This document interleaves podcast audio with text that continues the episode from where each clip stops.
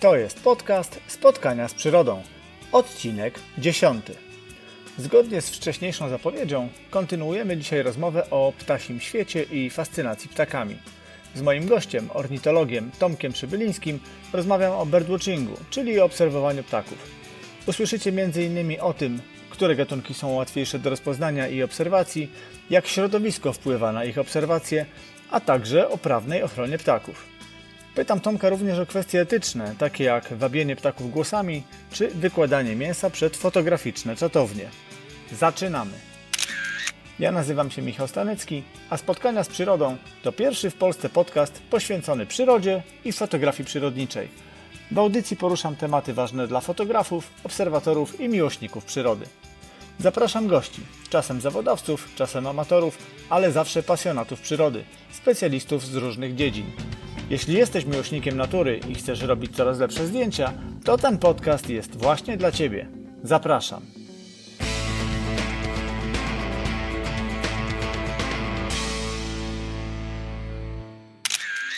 Kalendarz przyrodnika, czyli co w trawie piszczy.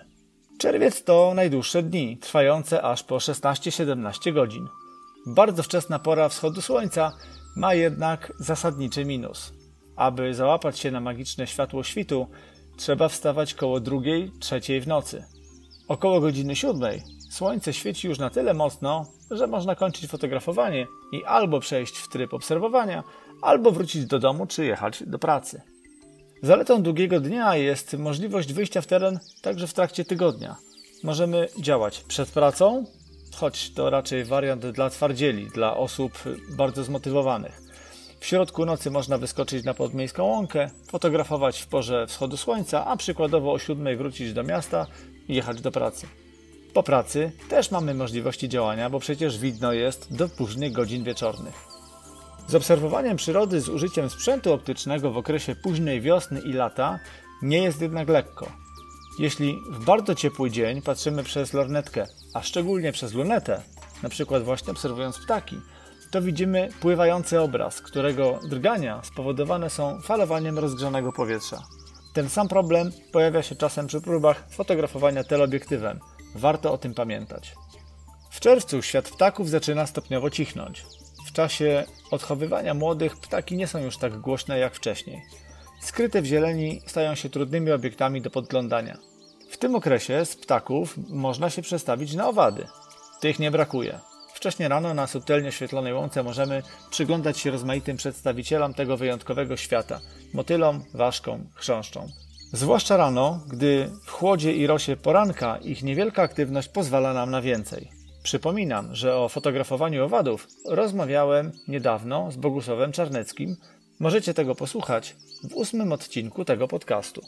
Czerwiec to także czas naszych pięknych chwastów, m.in. jaskrów, maków, chabrów czy innych fantastycznie ubarwiających łąki i skraje pól. Bardzo wdzięcznym tematem są rosiczki. Te mięsożerne rośliny kwitną od maja do sierpnia. Ich kształty i kolory zachwycają zwłaszcza w dużym powiększeniu. Cześć! Witam Was w dziesiątym odcinku Spotkań z Przyrodą. Tak, tak, to już dziesiąty odcinek, ten czas niesamowicie leci. Dopiero co startowałem, a już pierwszy mini jubileusz. I na dzień dobry mam dla Was krótki, radosny komunikat. W tym tygodniu podcast przekroczył tysiąc odsłuchań. To wynik, który daje mi ogromną satysfakcję i kolejny zastrzyk motywacji do dalszego działania, bo wiem, że audycja zdobyła i póki co stale powiększa swoje grono słuchaczy. Bardzo Wam dziękuję, że polubiliście spotkania z przyrodą. No to jedziemy dalej. Dzisiaj, podobnie jak przed tygodniem, również skupiamy się na obserwowaniu ptaków i znów przypominam, że poruszane treści są uniwersalne również dla fotografujących. Odcinek, podobnie jak poprzedni, kieruje głównie do tych, którzy dopiero stawiają swoje pierwsze kroki i wszystko jest jeszcze przed nimi. Przypomnę, że moim gościem jest Tomek Przybyliński. Tomek jest absolwentem Wydziału Biologii Uniwersytetu Łódzkiego. Najwięcej czasu poświęca monitoringowi i ochronie ptaków podmokłych łąk, a przede wszystkim ochronie ptaków szponiastych. Od lat jest aktywnym współpracownikiem Komitetu Ochrony Orłów. Jak sam o sobie mówi, zawodowo jest ornitologiem, a po pracy pasjonatem, obserwatorem ptaków. Zapraszam Was do wysłuchania drugiej części rozmowy z Tomkiem. Czy pokusiłbyś się o wskazanie takiej grupy czy grup y, gatunków ptaków, które są łatwiejsze i trudniejsze w rozpoznawaniu, no w oznaczaniu powinienem powiedzieć, tak, fachowo? E, no powiem tak, e, jeśli chodzi o te łatwiejsze, no to chyba najłatwiej jest z niezbyt skrytymi gatunkami ptaków, które mają najbardziej kolorowe szaty, znaczy szaty, czyli upierzenie. E, no myślę, że każdy, kto chociaż raz w życiu widział, nie wiem, dudka, e, zimorodka, e, kaczki w szatach godowych, łabędzie, no, jest w, no, w każdym momencie w stanie określić, co to za gatunek. Wystarczy, że chociaż raz go widział w atlasie nie wyobrażam sobie, żeby na przykład dudka czy zimorodka e, z czymś pomylić. Natomiast no, są też grupy ptaków, gdzie wiele gatunków jest bardzo podobnych do siebie, różnią się detalami w upierzeniu i, i, ich rozpoznawanie to już jest naprawdę wyższa szkoła jazdy. Na przykład e, z drobnych ptaków to jakieś świstunki, pokrzewki niektóre ptaki drapieżne, na przykład samice błotniaków, niektóre myszołowy, orliki. E, no to są grupy, niektóre ptaki siewkowate, zwłaszcza w szatach innych niż godowe. No to są grupy, gdzie poszczególne gatunki no, dość niewielkimi detalami istotnymi w oznaczeniu się różnią i co więcej nie dość, że trzeba te detale znać, to jeszcze warunki obserwacji muszą być takie, żeby te detale można było dostrzec, czy żeby obserwator był w stanie dostrzec, albo tak jak rozmawialiśmy wcześniej, zrobić na przykład, jeśli chodzi o ptaki drapieżne, na tyle poprawne technicznie zdjęcie, żeby, żeby ze zdjęcia było można określić gatunek. Zapytałem o gatunki łatwe, trudne do rozpoznania, do oznaczenia a gatunki łatwe i trudne do obserwowania? Za gatunki łatwe uznałbym te, które z jakiegoś powodu dają się obserwować z niewielkiej odległości. To znaczy takie, które albo z definicji są niepłochliwe, albo na przykład, tak jak e, wspominałeś, żyją w miejskich parkach, gdzie są do, do ludzi przyzwyczajone i nawet jeśli, tak jak różnią się od innych blisko spokrewnionych gatunków detalami, to, to mm, jakość obserwacji czy mm, jest na tyle dobra i na tyle z bliska jesteśmy te ptaki w stanie obejrzeć, że, e, że można je potraktować jako gatunki łatwe do, do obserwacji i, i do określenia. Natomiast za gatunki trudne to uznałbym te, mm, idąc y, tropem mojego rozumowania, które z jakiegoś powodu są płochliwe i albo nie daje się ich obejrzeć z bliska ze względu na tąże płochliwość, albo jeszcze taką grupą trudną do obserwowania są gatunki, y, które prowadzą skryty tryb życia, chociażby chruściele na przykład, y, albo gatunki, które ich skryty tryb życia na przykład wynika z y, tego, że y, trudno je zaobserwować za dnia. No, na przykład y, niektóre gatunki sów no, nie są łatwe do obserwacji, mimo że wiadomo, że, że, że żyją w danym miejscu, no to jednak są aktywne do, dopiero po zmroku. I jeszcze przychodzi mi do, do głowy taka myśl, że czasami już nawet nie konkretne gatunki, a chociażby ukształtowanie terenu czy dystans no, będą tak, y, tak znacznym dla nas utrudnieniem. Prawda? Mam na myśli, mamy taki zbiornik tutaj w centralnej Polsce, jeziorsko. Z której strony by nie być, to zwykle jest się daleko od ptaków. Tak, no i jeszcze na Jeziorsku zwykle mówiąc anegdotycznie jest tak, że mm, jeśli jesteś z jednej strony, to myślisz, Wydaje że z tej drugiej jest bliżej. bliżej a kiedy pojedziesz na tą drugą, to nachodzi cię refleksja, że jednak z tamtej strony było bliżej, także potwierdzam. E, rzeczywiście, rzeczywiście e, no jakby w trudności do obserwowania e, znaczenie ma czasami to, gdzie te ptaki obserwujemy. Jeśli mamy na przykład chęć obserwować ptaki siewkowate, to na przykład na jeziorsku wspomnianym przez Ciebie, mimo że jest ich e, często mnóstwo, to one są tak daleko, że są poza zasięgiem rozpoznawania nawet przez doświadczonych obserwatorów i, i na przykład znacznie przyjemniejsze oglądanie ptaków siewkowatych może być na niezbyt rozległych spuszczonych stawach rybnych, gdzie jest ich pewnie wielokrotnie mniej, ale za to są w odległości, gdzie w lunecie spokojnie widać szczegóły upierzenia i, i, i możesz e, sobie spokojnie mm, rozpoznawać gatunki. No generalnie takim trudniejszym z naszego tutaj polskiego podwórka siedliskiem jest obserwowanie ptaków w sezonie wegetacyjnym w lesie, na przykład jakimś gęstym albo w jakichś gęstych zakrzeczeniach, no bo wtedy ptaki zwykle dobrze słychać, ale jeśli to są drobne ptaki, e, na przykład wróblowe, no to już niekoniecznie je widać. E, z kolei na otwartych przestrzeniach, e, przynajmniej te większe ptaki, no łatwiej się obserwuje, mm, tym bardziej jeśli ma się do dyspozycji lunetę i nie podchodzi się na tyle blisko, żeby je spłoszyć. Więc w tym sensie rzeczywiście środowisko ma znaczenie, czy, czy, czy nam ułatwia, czy utrudnia obserwację. Chciałbym zahaczyć jeszcze o bardzo ważny temat, jakim jest e, etyka e, obserwatora czy obserwowania, i, i są tutaj pewne mm, tematy, które no, powinniśmy zasygnalizować. Myślę, że jeden to czas i miejsce lęgów. Znaczy, generalnie ptaki są chronione prawem, i w, co do niektórych gatunków e, ta forma ochrony wręcz zabrania nam zbliżania się. Jest to wyliczone, oznaczone, no mamy tak chociażby w przypadku ptaków drapieżnych. Jak ta prawna ochrona gatunku wpływa na możliwość obserwacji ptaków? To znaczy, jak słusznie, jak słusznie zauważyłeś, znakomita większość ptaków e, w Polsce objęta jest ochroną e, i wśród nich e, znowu ogromna większość i objęta jest ochroną ścisłą.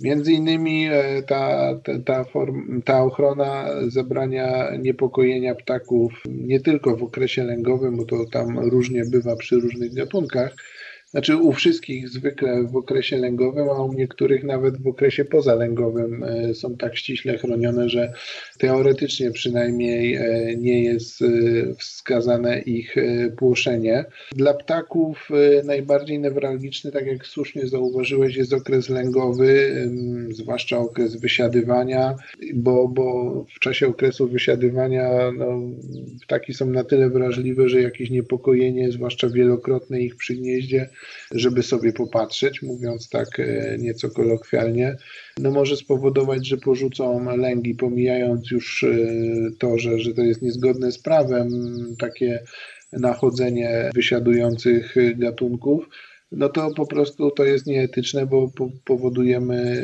generalnie straty w przyrodzie. Jeśli chodzi o okres pisklęcy, no to już rzadziej ptaki porzucają e, lęgi. E, nawet, e, nawet niepokojone, ale z drugiej strony to jest też nieetyczne, no bo generalnie dużo energii marnują na niepokojenie się, na pilnowanie lęgu, na patrzenie, co się z tym lęgiem będzie działo w czasie, kiedy zbliża się do niego człowiek, a ten czas mogłyby poświęcić na przykład na zdobywanie pokarmu i, i na, na karmienie piskląt. Trochę inaczej to wygląda, jeśli chodzi o ptaki w okresie wędrówek. E, wówczas oczywiście też wszystkie, znaczy wszystkie, znaczna część gatunków objęta jest ochroną, ale no nawet jak niechcący nam się zdarzy spłoszyć jaki, jakiegoś ptaka, no to no nie powoduje to aż takich konsekwencji negatywnych jak e, w okresie lęgowym. Wspomniałeś, że e, część gatunków ptaków drapieżnych w Polsce, bo, bo, bo to nie wszystkie oczywiście, tylko te najrzadsze, objęta jest tak zwaną ochroną strefową. Właściwie to ich y, gniazda, y, czy jak głosi dokładnie rozporządzenie miejsca rozmnażania się, y, objęte są ochroną strefową, czyli tam osoby bez uzyskania odpowiednich pozwoleń e, nie mogą w ogóle przebywać w różnym promieniu. Zwykle to jest 200 metrów przez cały rok od gniazda lub 500 e, w okresie lęgowym. E, nie mówiąc już o jakichś próbach fotografowania czy, czy coś w, tym, w ten deseń. Tak to wygląda, jeśli chodzi o ochronę, ochronę ptaków. Nie polecam zbliżania się do gniazd, nawet do gniazd z pisklętami, bo, bo pomijając, że jest to no, niezbyt zgodne z prawem, to jest to nieetyczne, tym bardziej, że wiele gatunków ptaków spokojnie i nie niepokojąc ich można oglądać w miejscach, gdzie żerują, gdzieś dalej od gniazda, gdzie zdobywają pokarm i wtedy to nie przynosi im specjalnie szkody, natomiast my jesteśmy w stanie z bezpiecznej odległości je podziwiać. Myślę, że to są takie pokusy, na które są narażeni zarówno obserwatorzy, jak i często fotografowie. To znaczy no, ta chęć po prostu bycia bliżej, żeby zobaczyć z bliska, czy sfotografować tym bardziej z bliska. A drugą taką kwestią, która mi przychodzi do głowy, jest wabienie ptaków poprzez odtwarzanie ich głosów. Powiedziałbym, e, że hipokryzją jest, jeśli ornitolog mówi, że żeby tego nie robić bo często ornitolodzy również używają wabienia w czasie na przykład dokonywania jakiejś inwentaryzacji ptaków, bo stymulacja głosowa jakby jest jednym z elementów tych inwentaryzacji, żeby po prostu potwierdzić obecność danego gatunku e, w danej e, okolicy. Natomiast no tutaj jakby... Przepraszam, wejdę ci słowo. Przeglądałem kiedyś takie wytyczne, jeśli chodzi o monitorowanie ptaków, to tamte te wytyczne są bardzo ścisłe. Kiedy i jak powinno się używać wabienia. I, tak, i, tak przy, prawda? I ta, ta, ostrożność jest tutaj no, daleko posunięta. Przy określonych gatunkach to są dokładnie e, mm, wyliczone, można powiedzieć, co do minut e, długości, kiedy tą tak zwaną stymulację głosową można prowadzić. E, natomiast y, no tutaj jakby jeszcze w czasie inwentaryzacji można powiedzieć, chociaż nie, nie wiem, czy to dobrze zabrzmi, e, no, że jakby to jest robione w określonym celu, na przykład zinwentaryzowania ptaków na danym terenie, co być może e, później będzie potrzebne w czasie ochrony tych ptaków, więc jakkolwiek to zabrzmi, być może nieco cel uświęca środki. Dodatkowo, tak jak wspomniałeś, przy bardzo rygorystycznym przestrzeganiu zasad.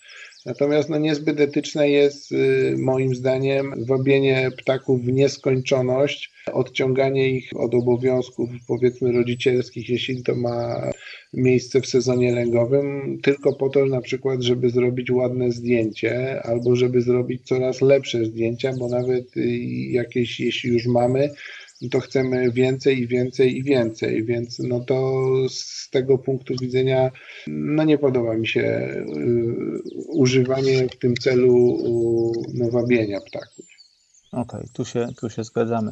Tomku, od dłuższego już czasu w środowisku fotografów, przyrodników, ale też generalnie przyrodników, y, mówi się o temacie mm, wabienia zwierząt no, w celu uzyskania konkretnych korzyści. Tutaj mam na myśli fotografowanie czyli kwestia y, fotograficznych czatowni, przed którymi po prostu wykłada się mięso i wabi się, czy nie tylko mięso, i wabi się y, drapieżne ssaki, bo tego dotyczył temat i nawet użyję y, tutaj słowa cała afera. I sprawa została nagłośniona. Generalnie Związek Polskich Fotografów Przyrody zajął tutaj twarde stanowisko i zgadzam się z nim w całej rozciągłości o tym, że absolutnie nie zgadza się na tego typu podejście do tematu fotografii przyrodniczej, że są to działania, które szkodzą przyrodzie, szkodzą zwierzętom i generują no, wiele jakby w swoich następstwach, wiele gen generalnie niedobrych praktyk, zachowań. Chciałbym e, zapytać Cię, korzystając z okazji, no, mając w, przed sobą ornitologa, jak e, wygląda sprawa, bo zdarzają się takie czatownie komercyjne, w których dokarmiane są ptaki drapieżne. I pytanie wprost, czy, czy taka praktyka jest ok? Powiem, e, jako osoba e, zajmująca się trochę ptakami drapieżnymi, e, ale też zaznaczam od razu, że to jest moje prywatne zdanie, a nie jakby zdanie różnych organizacji pozarządowych, które reprezentuję. E, natomiast moje prywatne zdanie w tej kwestii jest e, takie, że mm, fotografowanie ptaków drapieżnych e, przy takich czatowniach, wykładanie mięsa, wabienia tych ptaków ma oczywiście swoje plusy i minusy. Natomiast w ostatecznym rozrachunku, gdyby to chłodno przekalkulować, to mnie wydaje się, że tych plusów jednak jest więcej niż minusów i generalnie na końcu, e, na końcu jakby analizowania tego tematu e, wydaje mi się, że to ptakom no być może przynosi e, jednak więcej pożytku niż szkody, na co najmniej ten bilans wychodzi na zero. To znaczy, no, jest to tak samo szkodliwe jak pożyteczne. Ptaki drapieżne to jednak jest inna kwestia niż ssaki drapieżne. Wydaje mi się, że jeśli chodzi o temat ssaków drapieżnych, tam problem polegał na tym, że e, po prostu nawet kiedy kończył e, się sezon na wabienie, na fotografowanie, te ssaki kojarzyły ludzi jakby e, z jedzeniem, krótko mówiąc, i ze źródłem pokarmu. Znaczy nie ludzi zjadanych, tylko, tylko oczywiście ludzi jako dostarczycieli pokarmu i, i nawet jak kończył się sezon fotograficzny, no, te zwierzęta zatracały jakby instynkty, nie polowały, tylko po prostu na przykład jeśli chodzi o wilki, e, wędrowały do jakichś Bo mówimy tu najczęściej o wilkach i o niedźwiedziach. Tak, no wędrowały do jakichś bieszczadkich. Y, oczywiście to taki sztandarowy przykład wsi i tam szukały czegoś do jedzenia. Natomiast w kwestii ptaków drapieżnych to jest trochę inaczej. No generalnie e, zdarzało się, że przed niektórymi czatowniami e, komercyjnymi, jak to nazwałeś, pojawiały się osobniki na przykład zaopatrzone w logery, czyli nadajniki, e, które przekazują pozycję geograficzną ptaka E, były to osobniki śledzone w różnych projektach badawczych e, i na przykład na podstawie ich zachowania można stwierdzić, że kiedy kończył się sezon e, dokarmiania przed, przed tymi czatowniami, te ptaki po prostu podejmowały normalne przemieszczania, zachowywały się jak najbardziej naturalnie. No mówię w tym przypadku o bielikach, bo, bo o takich przypadkach słyszałem E, żerowały normalnie na stawach, na jeziorach, absolutnie nie kojarzyły ludzi e, jako źródła dostarczania im e, pożywienia, były tak samo płochliwe jak normalne ptaki drapieżne. I generalnie jakby nie odciskało, ta wizyta przed czatowniami nie odciskała na ich zachowaniu jakiegoś piętna w innych porach roku. Oczywiście przeciwnicy dokarmiania e, mogą e, przytoczyć takie argumenty, że wystawiając, wykładając jakieś e, mięso, wabiąc ptaki drapieżne, na przykład powodujemy ich skupianie się dużych grup w jednym miejscu, co może powodować na przykład przenoszenie się jakichś chorób, lub ewentualne nienaturalnie częste walki między osobnikami, co z kolei może generować jakieś okaleczenia czy coś w tym e, rodzaju. Tak rzeczywiście jest, e, ale no, nie jest to znowu aż tak e, częste, nie są to tak częste zdarzenia, żeby uważać je za regułę. Natomiast z drugiej strony takie darmowe jedzenie, dla drapieżników, na przykład dla bielików czy, czy myszołowów, bo, bo to nie tylko o bieliki chodzi, bo mniejsze ptaki drapieżne też są wabione przed czatownię, czy dla jastrzębi. E, no na przykład w trudnym okresie zimowym, kiedy, kiedy trafi się mroźna, e, śnieżna zima, jest po prostu zbawienne i zwłaszcza osobnikom takim gorzej sobie radzącym, jak młodym ptakom niedoświadczonym, takie darmowe stołówki pozwalają przetrwać zimę, pozwalają po prostu pozostać przy życiu, mówiąc dosadnie. Generalnie te, te osobniki no, mogłyby tej zimy bez, bez czatowni nie przeżyć i bez, bez dokarmiania. Mamy kolejne jakby dowody E, w postaci ptaków e, obrączkowanych, czy w postaci ptaków e, z logerami. No bardzo znamienny jest przypadek jednego z bielików, który został w końcówce okresu pisklęcego znaleziony w lesie, po prostu wypadł albo został zdmuchnięty z gniazda.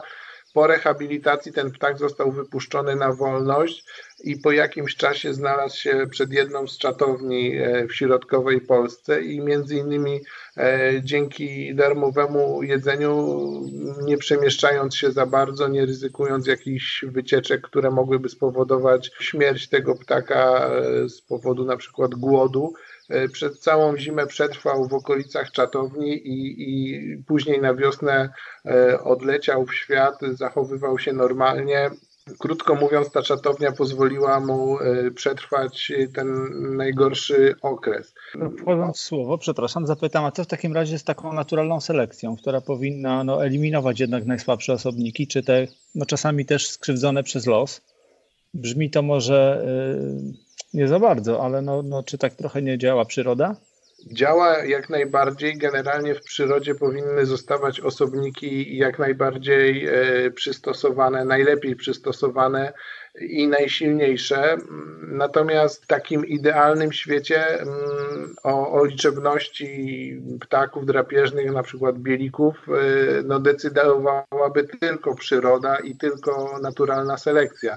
Natomiast jak wiadomo we współczesnym świecie e, ptaki te giną E, z różnych e, powodów, często z tak zwanych powodów antropogenicznych. Są trute, rozbijają się o wiatraki, zderzają się z różnymi pojazdami. No zdarza im się mimo XXI wieku zostać zastrzelonym przez kusownika. Więc generalnie ta naturalna selekcja, o której mówiłeś, jest i tak jeszcze powiększana o, o ptaki, które giną z tych przyczyn, o których wspomniałem. Więc idąc tym tropem rozumowania, no można próbować zbilansować e, te nienaturalne straty, e, pomagając tym jakby najsłabszym osobnikom, niekoniecznie jeśli chodzi o formę fizyczną, nie, niekoniecznie najsłabszym fizjologicznie, tylko po prostu najmłodszym, najmniej doświadczonym przetrwać tą, e, w tym przypadku najtrudniejszą porę roku, zimę. e, i jakby zbilansować te, te straty powodowane przez, e, przez działania człowieka, czy to bezpośrednie, czy, czy pośrednie i, i śmierć tych ptaków z przyczyn antropogenicznych. Także mo moim zdaniem w ten sposób poniekąd nieco się bilansuje e, te straty i no, bilans ostateczny wychodzi raczej na zero. Nie uważam, że mm, dokarmianie ptaków drapieżnych przed czatowniami jest no, jakimś największym złem e, na świecie, zaznaczając to, co powiedziałem e, na, na początku, że jednak kwestia ssaków drapieżnych, a ptaków drapieżnych to w mojej ocenie jako ornitologa to są dwie różne kwestie.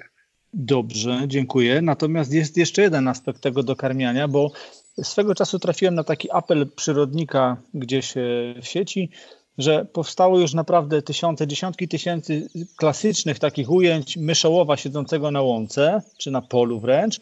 I no, wiemy, że te zdjęcia powstają poprzez również wabienie ptaków i najczęściej chodzi o tak zwaną klasyczną porcję rosołową, czyli jakieś tam elementy kurczaka. Coś, co jest najtańszym mięsem, żeby nie powiedzieć wręcz niemalże odpadem. A że mięso dzisiaj jest produkowane, jest naszpikowane różnymi antybiotykami, hormonami i tak to tutaj był wystosowany apel, zaniechajmy, zakończmy, nie róbmy już tych zdjęć, bo naprawdę to, będą, to będzie powielanie tego samego e, entyras i tutaj naprawdę szkodzimy e, tym ptakom, szkodzimy przyrodzie. Czy tutaj się ze mną zgodzisz? Zgodzę się e, w tym sensie, że mm, rzeczywiście e, trzeba uważać, czym się e, te ptaki dokarmia i kupowanie mięsa w sklepie nie jest chyba najlepszym pomysłem, a to mięso nie jest najlepszym, co ptaki mogłyby jeść zimą. Przed niektórymi czatowniami no, ja słyszałem o takiej na przykład w Biebrzańskim Parku Narodowym po prostu wykładało się dzikie zwierzęta, które zginęły w wypadkach komunikacyjnych, więc no ciężko powiedzieć, że to wtedy było jakieś mięso skażone antybiotykami czy tego typu substancjami. Zgadzam się, że to, czym się dokarmia ptaki, y, ma znaczenie. Ale jeśli już jesteśmy w, przy tej kwestii, że powstało, powstały tysiące ujęć myszołowów czy bielików, to też pokazuje, jak bardzo wielu ludzi chce mieć takie ujęcia i odnajduje, jest dla nich satysfakcją fotografowanie e, ptaków e, drapieżnych e, i można jeszcze zadać takie pytanie, czy nie lepiej dla tych ptaków, jak ci ludzie pojadą do takiej komercyjnej czatowni, e, zrobią to wymarzone zdjęcie, poczują satysfakcję, niż na przykład będąc no nierzadko nie do końca najbardziej doświadczonymi fotografami przyrody, będą na własną rękę przeczesywać lasy, szukając na przykład gniazda bielika E, i próbować fotografować te ptaki przy gnieździe, na przykład płosząc je e, przy okazji. Także w tym sensie mm, no, te czatownie niejako kanalizują e, to zapotrzebowanie, które jest. Jak wiesz, Michale, no chociażby w parkach narodowych buduje się różne wieże obserwacyjne, ukrycia i tak dalej po to, żeby, żeby skanalizować ruch turystyczny, no to na tej samej zasadzie być może dobrze, że funkcjonuje kilka takich komercyjnych e, czatowni e, w Polsce, gdzie, gdzie wszyscy chętni mogą sobie sfotografować tego bielika, e, a no mówiąc nieco być może niewłaściwie, nie włóczą się po lasach i, i nie szukają na własną rękę. Więc no tak jak mówię, wszystko w temacie dokarmiania ptaków przed czatowniami, ptaków drapieżnych, moim zdaniem jakoś się bilansuje. I nawet jeśli to nie jest bardzo korzystne dla tych ptaków, no to też y, w ostatecznym rozrachunku być może nie jest dla nich tak negatywne, jak y, negatywne okazało się dla ssaków drapieżnych. Jeszcze jedno, y, co w tej kwestii można dodać, to to, że mm, u nas generalnie E, dokarmia się ptaki drapieżne przed czatowniami no, w celach e, fotograficznych, e, w celu no, przywabienia ich, żeby dało się im zrobić zdjęcie. Natomiast zdarzało się w Europie nawet w XX wieku, na przykład w Skandynawii, konkretnie w Szwecji i Finlandii, że zimowe dokarmianie było jednym ze sposobów ochrony tych ptaków drapieżnych, zwłaszcza chodziło o bieliki, przy okazji korzystały z tego orły przednie. E, i po prostu zimowe dokarmianie e, było organizowane po to, żeby zwiększyć przeżywalność młodych ptaków. I była to jedna z form ochrony i, jeden z, jedna z metod e, odbudowy tamtejszych populacji, zwłaszcza bielików dla których głównym zagrożeniem wówczas było skażenie chemiczne Bałtyku, a co za tym idzie ryb i po prostu ptaki były zanieczyszczone, jeśli tak można powiedzieć, pestycydami, metalami ciężkimi, co odbijało się negatywnie na ich e, sukcesie rozrodczym, a właściwie na jego braku i e, dokarmiano te bieliki mięsem zwierząt e, hodowlanych, które i tak w tym kontekście było dla nich zdrowsze niż gdyby naturalnie miały jeść zanieczyszczone rtęcią czy, czy ołowiem ryby z Bałtyku. No różnica jeszcze polegała na tym, że, że były to całe, całe zwierzęta domowe, bo być może a propos tych porcji rosołowych, których, o których wspomniałeś, to problem z nimi, e, pomijając to, jak produkowane jest, jak słusznie zauważyłeś, mięso e, dzisiaj, e, no to te porcje rosołowe na przykład pozbawione są piór, skóry i tak dalej, w których znajdują się E, no, jakieś e, mikro czy makroelementy e, ptakom niezbędne do, do odpowiedniego funkcjonowania z fizjologicznego punktu widzenia.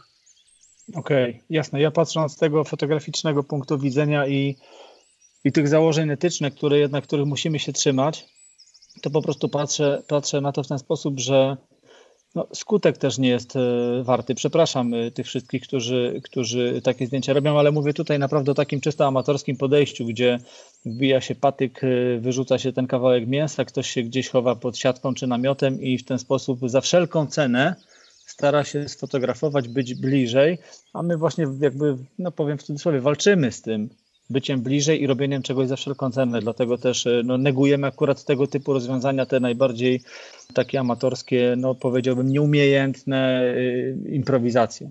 To miałem na myśli. Znaczy, zgadzam, zgadzam się z Tobą, natomiast jakby mm, ja nie czuję się uprawniony, żeby dyskutować o estetycznych y, aspektach uzyskanych zdjęć y, i, i no, wizualnej E, wizualnej jakości tych zdjęć, no bo po prostu jestem oczywiście bardziej ornitologiem niż fotografem przyrody. Nawet zdecydowanie bardziej ornitologiem niż fotografem przyrody, więc no jakby moja wypowiedź dotyczy aspektów czysto takich biologicznych. E, I tak jak powiedziałem, no w kontekście czysto biologicznym, e, no to bilans wychodzi moim zdaniem tak blisko zera. Natomiast e, no, to, co zauważyłeś, że to jest często mówiąc brzydko, hamsko wbity w ziemię jakiś patyk, jeszcze jak ktoś to zrobi nieumiejętnie, przed którym leży kupa mięsa, no to rzeczywiście można dyskutować nad walorami estetycznymi e, tego typu, tego typu przedsięwzięcia. Z drugiej strony też jakby sukces fotograficzny czy poziom uzyskanego zdjęcia no nie będzie usprawiedliwiać jakiegoś zachowania i nie to też miałem na myśli, bo zakładam, że jeżeli tych profesjonalnych, powiedzmy, czatowni, komercyjnych czatowni jest w kraju być może kilka albo kilkanaście. Tak, amatorów fotografii takiej meszakowej to są pewnie tysiące, tysiące ludzi, którzy gdzieś na własną rękę próbują, próbują to robić. Ok, bardzo dziękuję, że odniosłeś się i naświetliłeś nam e, ten temat. Bardzo proszę, mm, jeszcze raz tylko chciałem podkreślić, że to oczywiście jest moje prywatne zdanie e, Tomasza Przybylińskiego, bo oczywiście nawet w świecie ornitologów i w świecie moich kolegów zajmujących się e, ptakami drapieżnymi którymi no, należymy razem do, do różnych organizacji, moje zdanie y, niekoniecznie pogrywa się z ich zdaniem. Także mm, nawet w środowisku ornitologów y, nie wszyscy myślą tak jak ja albo inaczej ja nie myślę tak jak niektórzy inni moi dobrzy koledzy, którzy doskonale znają się e, na ptakach drapieżnych i oni no jednak e, widzą e, więcej minusów tego niż plusów. Natomiast no to, co powiedziałem, to jest moje zdanie mm, i, i, myślę, że generalnie ptakom drapieżnym tak bardzo to nie szkodzi. I tu stawiamy kropkę. Słuchaj, mamy w Polsce wiele organizacji czy stowarzyszeń, które są powiązane z ptakami. E, mamy też Komitet Ochrony Orłów. Chciałbym, żebyś w kilku słowach powiedział, czym zajmuje się Komitet Ochrony Orłów i oczywiście chodzi mi o coś więcej niż to, co wynika z nazwy. No tak, akurat o Komitecie Ochrony Orłów e, mogę powiedzieć coś więcej, gdyż e, jestem od wielu lat członkiem tej organizacji i, i współpracuję z komitetem przy, przy ochronie e, najrzadszych gatunków tak zwanych drapoli, akurat jeśli o mnie chodzi głównie w centralnej Polsce. No jak sama nazwa wskazuje, to jest organizacja, która została powołana do, do ochrony najrzadszych, e, największych gatunków ptaków drapieżnych, e, tak zwanych gatunków strefowych, czyli tych wokół gniazd, których e, wytycza się te niedostępne dla większości osób strefy, czyli strefy ochronne. Komitet nieformalnie działa od y, lat 80. ubiegłego wieku, natomiast formalnie od momentu, kiedy po przemianach ustrojowych y, była możliwość zarejestrowania e, tego stowarzyszenia. Teren Polski został podzielony na e, kilkanaście regionów. E, w każdym z takich regionów jest koordynator regionalny, który kieruje pracami osób zaangażowanych w ochronę tych najrzadszych gatunków drapieżników. Komitet działa w ten sposób, że co prawda zapisać się do, do niego może każdy, Natomiast osoby, które są odpowiedzialne za kontrolowanie gniazd y, tych najrzadszych gatunków ptaków drapieżnych, to są no, często wyselekcjonowane osoby o naj, najlepszej wiedzy, najlepszym doświadczeniu, największym doświadczeniu w, w zajmowaniu się ptakami drapieżnymi. I co więcej, y, no, właśnie komitet występuje dla takich osób o zezwolenie na wejście do stref ochronnych, które wydaje Regionalna Dyrekcja ochrony środowiska. E, no i na przykład w województwie łódzkich takich osób jest mniej niż 10, które są w stanie ogarniać, e, czyli kontrolować stanowiska. Jeśli o nasz region chodzi, to przede wszystkim e, bielików, ale też bocianów czarnych, czy jakieś pojedyncze stanowiska kań bo, bo one też się zdarzają. Praca takich wolontariuszy, no bo to jest oczywiście organizacja non-profit, której celem jest ochrona ptaków drapieżnych, ale i zrzesza ludzi, którym na tym zależy, ale robią to jako wolontariusze dla przyjemności. Praca polega przede wszystkim na inwentaryzowaniu, czyli wyszukiwaniu stanowisk tych najrzadszych gatunków strefowych, występowania razem często z nadleśnictwami do Regionalnej Dyrekcji Ochrony Środowiska o powołanie stref no i później praca polega na mm, monitorowaniu efektów lęgów y, tych najrzadszych gatunków, zbierania danych o, o wielkości populacji, o sukcesie lęgowym, o produktywności. Na tej podstawie śledzenia, y, w jakiej kondycji są poszczególne populacje ptaków drapieżnych zamieszkujące dany obszar. Mam na koniec takie pytanie. Jesteś terenowcem, ornitologiem, birdwatcherem też z pasji zamiłowania. Wiele lat chodzisz w teren, bliżej, dalej.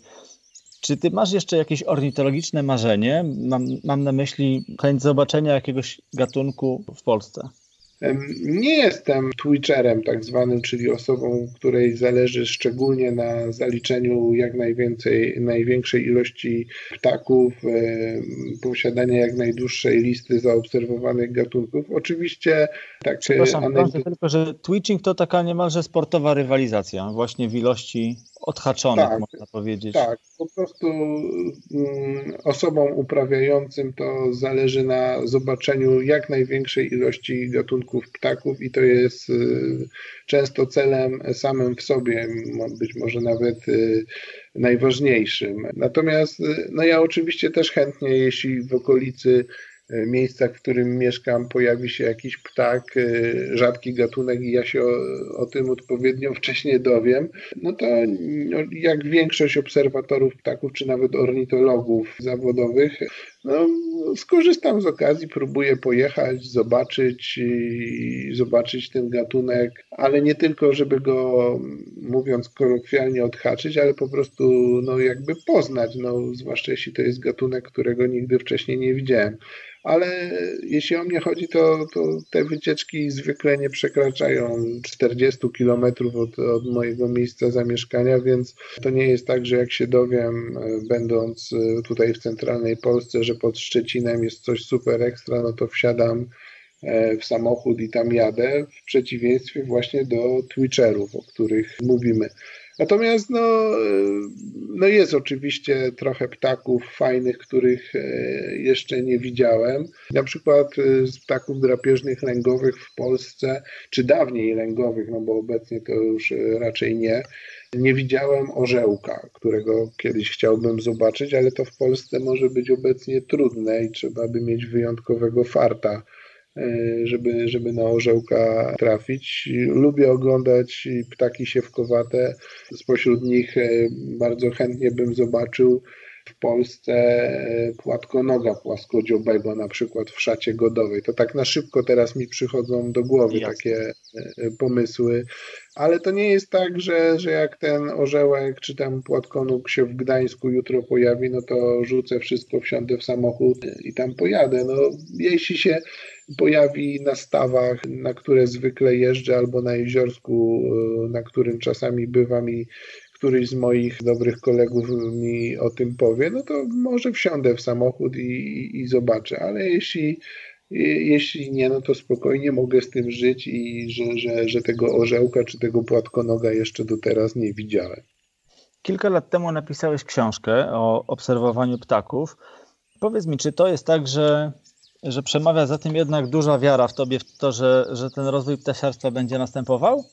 Myślę, że będzie następował i to będzie następował e, coraz e, szybciej i dlatego że no ja jakby zajmując się tym, wiem jakie to jest e, fajne e, hobby i, i no myślę, że coraz więcej osób, kiedy tylko e, usłyszy o takiej możliwości spędzania wolnego czasu i będzie, przynajmniej spróbuje, no to znaczny odsetek z nich po tym jak spróbują przekona się do tej formy rekreacji, więc jestem przekonany, że, że to się będzie rozwijało.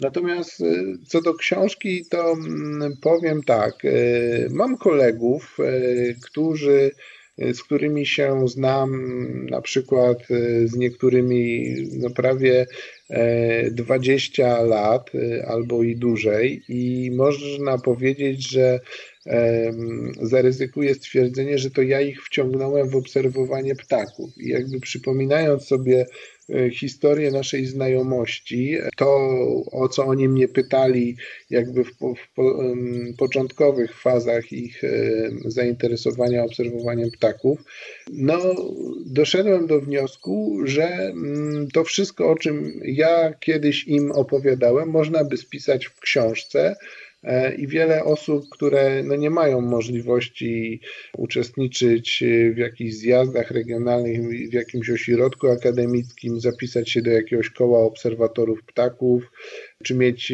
znajomych, e, doświadczonych e, ptasiarzy, z którymi mogliby jeździć na pierwsze wyprawy. Być może z takiej książki skorzysta po prostu, bo, bo tam zostały zawarte zupełnie takie podstawowe informacje.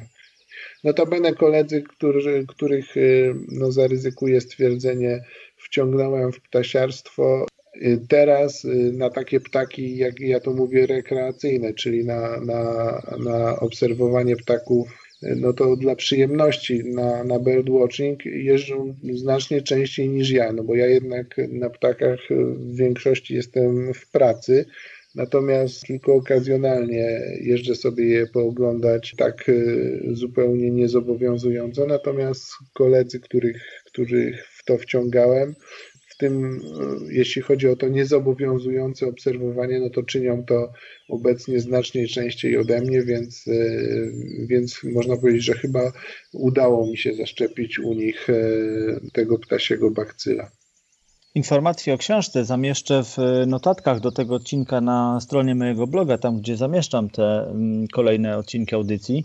I jako ostatnie pytanie, chciałbym, żebyś się pokusił o to, nie wiem, może będzie to, to trudne, ale gdybyś miał dać jedną radę początkującym obserwatorom, co byś im powiedział? Powiedziałbym, żeby się e, nie zniechęcali początkowymi trudnościami bo to jednak e, generalnie no, nie jest e, łatwe, e, łatwa pasja, łatwe hobby z wielu powodów, o których e, rozmawialiśmy, z, z, powodu tego, że obserwator musi posiąść, e, no, żeby być skutecznym obserwatorem ptaków, no, dosyć szeroką wiedzę i, i umiejętności. Musi mieć po prostu trochę szczęścia, e, na przykład w wynajdywaniu jakichś fajnych gatunków chociaż obiektywnie na to patrząc, no jakby ilość tego szczęścia rośnie wraz z doświadczeniem obserwatora, więc wszyscy się czasami dziwią, dlaczego niektórzy wynajdują mm, co i róż jakieś fajne ptaki, a inni robią to rzadziej, ale zwykle jest tak, że fajne ptaki wynajdują najbardziej doświadczeni obserwatorzy, którzy najczęściej bywają w terenie i po prostu no nic im nie umknie, bo raz, że bywają dużo, a, a dwa, że są tak, e, no, mówiąc potocznie, obcykani, obstukani z tematem, że, że, że natychmiast e, wychwytują jakieś e, nietypowe sytuacje czy nietypowe cechy ptaków i, i widzą i trafiają im się te rzadsze gatunki, więc to jest trudne hobby, które na początku może być nawet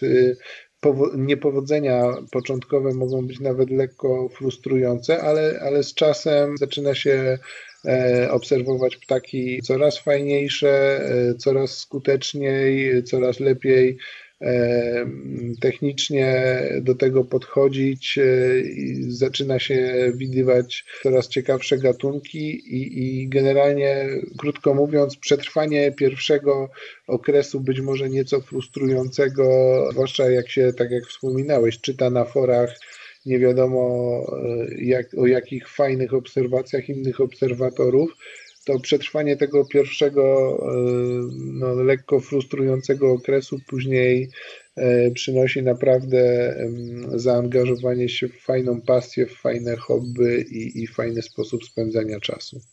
Wiesz, pamiętam po sobie, że to bycie początkującym ma taką fajną zaletę, że dużo ma się przed sobą. Dużo gatunków do odkrycia, dużo gatunków, które widzi się po raz pierwszy i to jest taka w pewnym sensie przewaga nad tym doświadczonym obserwatorem, że on już dużo widział. No i chcę powiedzieć, że wszystko, ale że dużo już widział a ten, a ten głodny, początkujący cały czas ma w sobie y, no, paliwo do tego, żeby jeszcze gdzieś ruszyć, jeszcze, jeszcze gdzieś coś przejrzeć, zerknąć, bo, bo chciałby zobaczyć jeszcze taki, jeszcze taki, tego nigdy nie widział, więc tutaj y, no, są i plusy i sami, sami minusy. Nie zniechęcajmy się, ruszajmy w teren, korzystajmy z okazji. Pamiętajmy o, o, o, parkach i, i, szkoleniowo też korzystajmy z takich e, możliwości. Ja mówiłem o tym chociażby w jednym z poprzednich odcinków, że nawet e, samo operowanie lornetką jest wbrew pozorom wcale niełatwą sztuką, bo na początku ciężko jest podnieść lornetkę do oczu i spojrzeć od razu w żądany punkt, prawda? Tam, gdzie, tam, gdzie gołym okiem widzimy ruchy tak. i podejrzewamy, że siedzi ptak, no to najpierw przeczeszamy pół drzewa, zanim dopiero wycelujemy Zresztą tak samo jest z teleobiektywem i przy, przy fotografowaniu, ale to wszystko trzeba y, stopniowo gdzieś tam krok po kroczku wyćwiczyć po prostu, dojść do doświadczenia, nabrać wprawy, a wtedy będzie po prostu łatwiej. A obserwacje ptaków dają nam naprawdę y, no bardzo dużo, bo o tym możemy się jeszcze długo, długo rozwodzić, jakie są no, można powiedzieć, zyski z takiego hobby, które dla niektórych, jak sam powiedziałeś, staje się no, pasją, a dla jeszcze innych wręcz sposobem na życie. No zgadzam się z Tobą, e, Michał, całkowicie. E, a propos tych początków i posiadania przed sobą wielu, wielu gatunków e, do zobaczenia, to rzeczywiście to jest fajne na początku, że właściwie co i róż widujesz coś nowego, a oglądanie czegoś nowego to zawsze jest fascynujące. Mnie po prostu E, zawsze kręciło, że widzę coś, o czym czytałem e, tylko w książkach albo widziałem na zdjęciach i nagle mam dany gatunek przed sobą.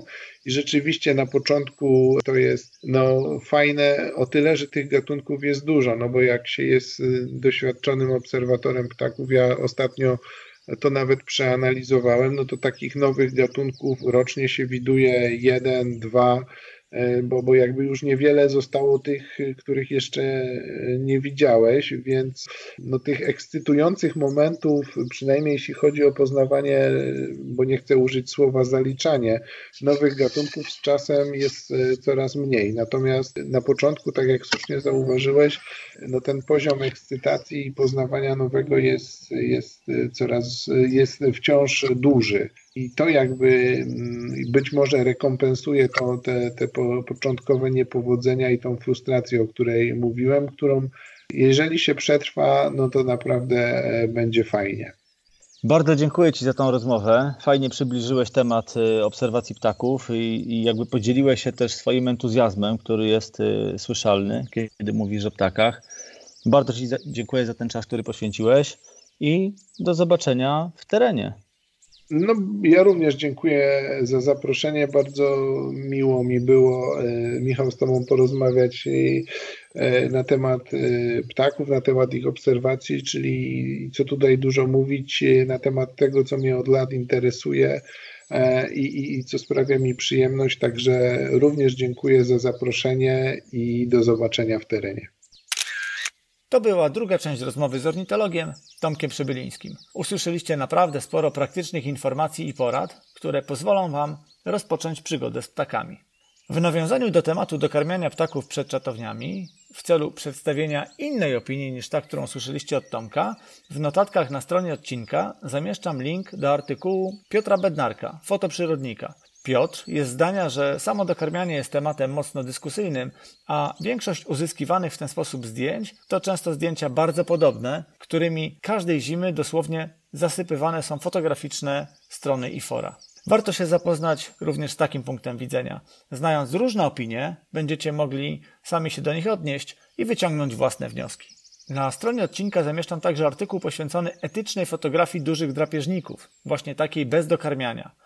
O sprawie wabienia zwierząt do celów fotograficznych nadal się dyskutuje, natomiast jednak jeden temat nie pozostawia wątpliwości. To kwestia dokarmiania dużych ssaków drapieżnych, głównie wilków i niedźwiedzi. Możecie o tym przeczytać w artykule, który dla Dzikiego Życia napisała Diana Maciąga z Związku Polskich Fotografów Przyrody. Jak pisze Diana, po analizie wpływu, jaki takie dokarmianie ma na przyrodę i ludzi, Związek Polskich Fotografów Przyrody w czerwcu 2019 roku wprowadził do swojego kodeksu etycznego zakaz wabienia tych zwierząt do celów fotograficznych. Takie działania zdecydowanie nie powinny być praktykowane. Zachęcam Was do zapoznania się z treścią tego artykułu. W notatkach znajdziecie do niego link. Kącik techniczny. Pozostając w ptasiej tematyce, z pewnym wyprzedzeniem sygnalizuję letni temat wspomagania ptaków w czasie upałów. Póki co, pogoda nas oszczędza, nie serwując upałów. Co kilka dni padają deszcze i przynajmniej tymczasowo utrzymują się gdzieniegdzie kałuże. Jeśli jednak sytuacja się zmieni i nastanie pora ciepła i sucha, trzeba będzie pamiętać o poidłach dla ptaków. Poidła służą nie tylko zaspokajaniu pragnienia, ale także pozwalają ptakom dbać o higienę piór. Poidłem może być stara miska czy większy podstawek od doniczki. Ważne, aby to miejsce było dla ptaków bezpieczne. Do naczynia warto włożyć kilka kamieni, aby ptaki mogły dostosować sobie głębokość wody do swoich rozmiarów. Można w nim ułożyć też drobny patyk, po którym z wody wydostaną się owady, co uchroni je przed utonięciem. Koniecznie trzeba też często wymieniać wodę. Więcej informacji na temat poideł dla ptaków znajdziecie na stronie Otopu, do której zamieszczam link. Rekomendacje. Dzisiaj chcę Wam polecić kolejne książki, które moim zdaniem powinni przeczytać nie tylko ci z Was, którzy już zaangażowali się w ptasiarstwo. Tak naprawdę zasypię Was dzisiaj tytułami, bo tych książek jest aż pięć. Na początek książka Obserwowanie ptaków mojego gościa Tomka Przybylińskiego. Ta książka to w zasadzie kompletny poradnik, który kompleksowo wprowadza w temat birdwatchingu. Znajdziecie tam mnóstwo praktycznych informacji, które sprawią, że do świata ptaków wejdziecie bez wyważania drzwi, które Tomek przed Wami szeroko otwiera. Kolejny autor, Jacek Karczewski, to miłośnik i obrońca przyrody, z którego pasji do ptaków zrodziły się dwie rewelacyjne książki. Jej Wysokość Gęś, opowieści o ptakach to pozycja, w której autor w bardzo osobisty i emocjonalny sposób przybliża nam fascynujące zwierzęta, jakimi są ptaki. W opowieści o spotkaniach z przedstawicielami poszczególnych gatunków wplatane są liczne ciekawostki odnoszące się m.in. do ptasich rekordów, ale też chociażby roli ptaków w kulturze. W książce podjęty jest również temat ochrony ptaków, których tylko w wyniku samych polowań ginie w Polsce każdego roku około 700 tysięcy. Drugą książką Jacka Karczewskiego jest wydana nie tak dawno Noc Sów, opowieści z lasu. Ta pozycja to spisana z pasją gawenda o pięknych i wyjątkowo tajemniczych ptakach, jakimi są sowy. W książce znajdziecie bardzo przystępne opowieści o wszystkich występujących w Polsce gatunkach tych drapieżników. Noców, wyróżniająca się wyjątkową estetyką wydania, nawiązuje do niesamowitego ogólnopolskiego wydarzenia, znanego właśnie jako Noców. To wydarzenie, którego pomysłodawcą jest autor książki. Ma ono poszerzyć świadomość ludzi odnoszącą się do sowiego świata. Obie książki wydało wydawnictwo poznańskie. Kolejna książka to opowieść o tym, jak ptaki odmieniły życie autora, czyli Marka Pióro. Tytuł książki to Plamka Mazurka. Oto co o tej książce napisało wydawnictwo Marginesy. O tokach batalionów, o tym czy bąk bączy wkładając dziób pod wodę, o ostatnich w Polsce dropiach, o magicznym znaczeniu kosów, precyzyjnym paćkaniu kwiczołów, o tym jak wraz z czubkiem zadomowił się w polszczyźnie Dudek i o złej sławie dzięcioła. Ale to zaledwie wierzchołek tego, o czym opowiada Marek Pióro, jeden z najsłynniejszych blogerów od ptaków. Autor bada ich obecność w kulturze, mitologii, religii i zabobonach. Stanisław Ubieński dodaje: Jak opowiedzieć o miłości do ptaków, zgrabnie streścić klasyków ornitologii i jeszcze wpleść w to motywy mitologiczne. To potrafi tylko pióro, marka pióro. Myślę, że do tych krótkich recenzji nie trzeba już nic dodawać. Piątą polecaną pozycją jest książka Piotra Tryjanowskiego Rozum z ptakami ulatuje. Autor o ptakach pisze tylko pośrednio, bo akurat ta książka, w odróżnieniu od poprzednich przeze mnie wymienianych, poświęcona jest ludziom. Opisany jest w niej świat polskich ptasiarzy, głównie tych, którzy ptaki fotografują i tych, którzy ścigają się w zaliczeniu gatunków. Autor przytacza wiele ciekawych i zabawnych historii z życia ptasiarzy, ale przybliża także przypadki, w których pasja przekształciła się w niebezpieczną dla ptaków obsesję. To książka o tym, jak hobbyści włączają się w działania ochronne, angażują w edukację i mają swój wkład w badania naukowe, ale również obraz ciemnej strony ptasiej pasji, obsesji, a czasem nawet szaleństwa. Poza opisem ruchu ptasiarskiego w Polsce, w książce mamy opisaną historię fascynacji ludzi ptakami, a także postawione istotne pytania o ochronę przyrody.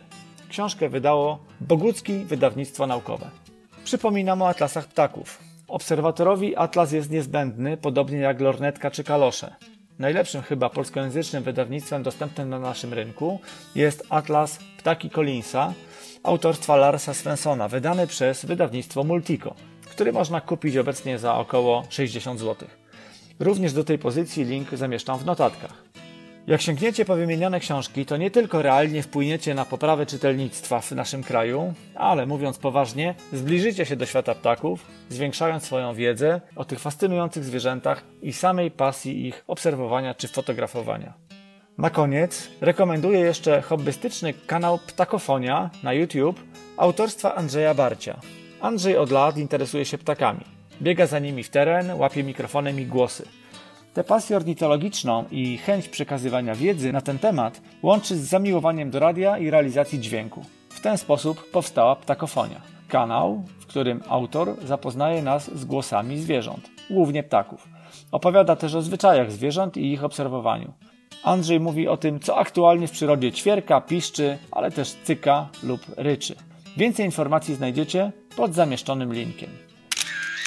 Na dzisiaj to wszystko. Kolejnym odcinku wrócimy do cyklu Warsztat Fotografa i będziemy zagłębiać się w kolejną kategorię fotografii przyrodniczej. Teraz mam dla Was ważną informację natury organizacyjnej. Reagując na otrzymywane od Was głosy i prośby o danie Wam większej ilości czasu na słuchanie kolejnych, dość długich odcinków, Zmieniam częstotliwość ukazywania się nowych części. Od czerwca spotkania z przyrodą będą publikowane co dwa tygodnie. Biorę pod uwagę także rozpoczynający się okres urlopowy. A jak będzie po wakacjach, zobaczymy. Jeśli podoba Wam się mój podcast, to możecie go polubić w źródłach, z których go słuchacie. Możecie go subskrybować albo udostępniać swoim znajomym. Takie działania to dla mnie nagroda za wykonaną pracę, możliwość pozyskania nowych słuchaczy, a dla podcastu dodatkowa promocja. Dziękuję Wam za słuchanie kolejnych odcinków. Dziękuję za dziś. Naturalnie usłyszymy się za dwa tygodnie. Cześć!